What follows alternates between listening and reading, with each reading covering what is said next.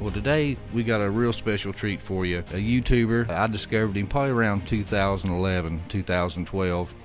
It was actually this guy that got me on the trail of the Aaron Judkinses and the Derek Gilberts and, and the Mike Heisers. I mean, this guy right here totally lit a fire under my butt and got me re- excited to read my Bible again. So I'm going to try my best to take my fanboy hat off today. Today we got with us uh, Trey Smith from God in a Nutshell.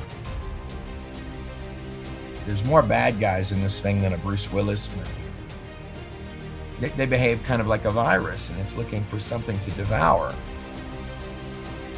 Quetzalcoatl out there in South America, this flying serpent. All of the origins, really, of all of it come back to serpent worship. So in, in Babylonia, it would be the Tiamat, and before that, out there in Sumer, it would be called Namu, and the, this and they made little idols to these. It would look like that the same spirit building out there on the Tower of Babel is kind of branding itself all around the world. So, for example, at your museums, you get a little bit of junk. Here's a few dinosaur bones. Here's some junk for you guys. All of that stuff is kept at palaces.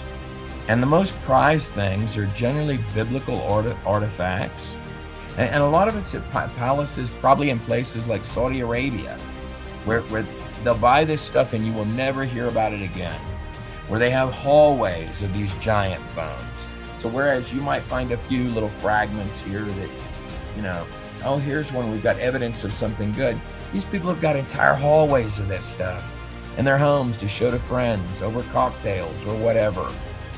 And um, while they're while they're the rest of us are getting the job, getting the job.